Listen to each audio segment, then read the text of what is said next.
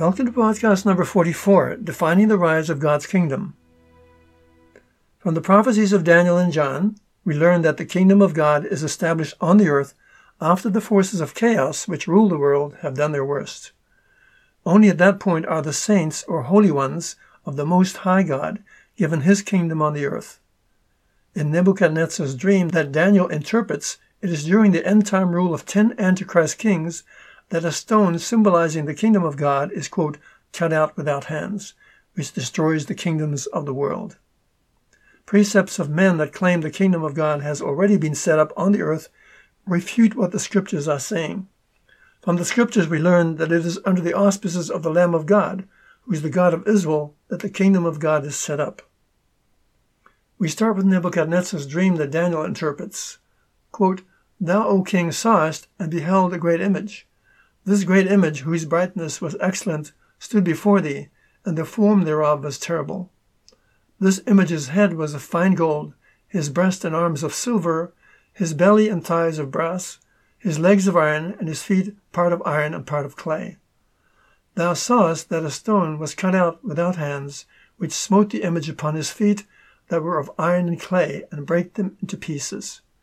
Then was the iron, the clay, and the brass, and the silver, and the gold broken to pieces altogether, and became like chaff of the summer threshing floors. And the wind carried them away, so that no place was found for them. And the stone that smote the image became a great mountain, and filled the whole earth. Daniel's interpretation sees a succession of empires Babylonian, Median Persian, Greek, and Roman rule the whole world, starting with Nebuchadnezzar. Quote, Thou, O king, art a king of kings, for the God of heaven has given thee a kingdom, power, and strength, and glory. And wheresoever the children of men dwell, the beasts of the field and the fowls of the air hath he given into thine hand, and has made thee ruler over them all. Thou art this head of gold, and after thee shall arise another kingdom, inferior to thee, and another third kingdom of brass, which shall bear rule over all the earth.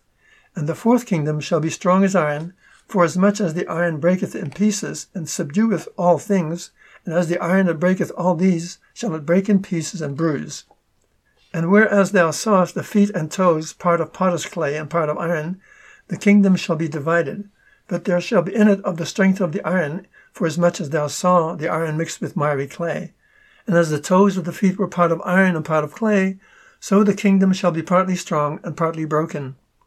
And whereas thou sowest iron mixed with miry clay, they shall mingle themselves with the seed of men, but they shall not cleave to one another, even as iron is not mixed with clay. And in the days of these kings shall the God of heaven set up a kingdom which shall never be destroyed, and the kingdom shall not be left to another people, but it shall break in pieces and consume all these kingdoms, and it shall stand forever. In a variation of Nebuchadnezzar's dream, Daniel has a dream in which he sees a beast with ten horns representing the fourth world empire. The beast's ten horns represent ten end time kings. Quote, the fourth beast shall be the fourth kingdom upon the earth, which shall be diverse from all kingdoms, and shall devour the whole earth, and shall tread it down and break it in pieces. And the ten horns out of this kingdom are ten kings that shall arise, and another shall rise after them, and he shall be diverse from the first and he shall subdue three kings. And he shall speak great words against the Most High, and shall wear out the saints of the Most High, and think to change times and laws, and they shall be given into his hand until a time and times and the dividing of a time, but the judgment shall sit, and they shall take away his dominion, to consume it and destroy it unto the end. And the kingdom and dominion, and the greatness of the kingdom under the whole heaven, shall be given to the people of the saints of the Most High, whose kingdom is an everlasting kingdom, and all dominions shall serve and obey him. Daniel's own dream thus clarifies Nebuchadnezzar's dream that, quote, In the days of these kings shall the God of heaven set up a kingdom that destroys the kingdoms of the world. The days of these kings, in other words, are a time when ten kings come to power that are part of an end time beast or antichrist. John's vision of the end of the world, too, serves as a second witness to the prophecies of Daniel. Quote, the ten horns which thou sawest are ten kings which have received no kingdom as yet, but receive power as kings one hour with the beast. These have one mind and shall give their power and strength unto the beast.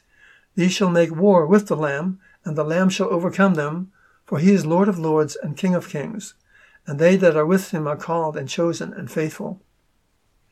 A revelation through the prophet Joseph Smith clarifies the process through which the kingdom of God is ultimately established on the earth. Quote, the keys of the kingdom of God are committed unto man on the earth, and from thence shall the gospel roll forth unto the ends of the earth, as the stone which is cut out of the mountain without hands shall roll forth, until it has filled the whole earth. Yea, a voice crying, Prepare ye the way of the Lord, prepare ye the supper of the Lamb, make ready for the bridegroom. Pray unto the Lord, call upon his name, make known his wonderful works among the people. Call upon the Lord, that his kingdom may go forth upon the earth, that the inhabitants thereof may receive it, and be prepared for the days to come, in which the Son of Man shall come down in heaven, clothed in the brightness of his glory, to meet the kingdom of God which is set up on the earth.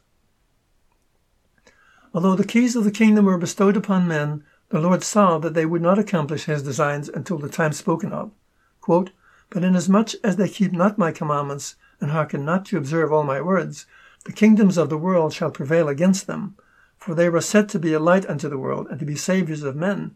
And inasmuch as they are not the saviours of men, they are as salt that has lost its savour, and is henceforth good for nothing but to be cast out and trodden under foot of men.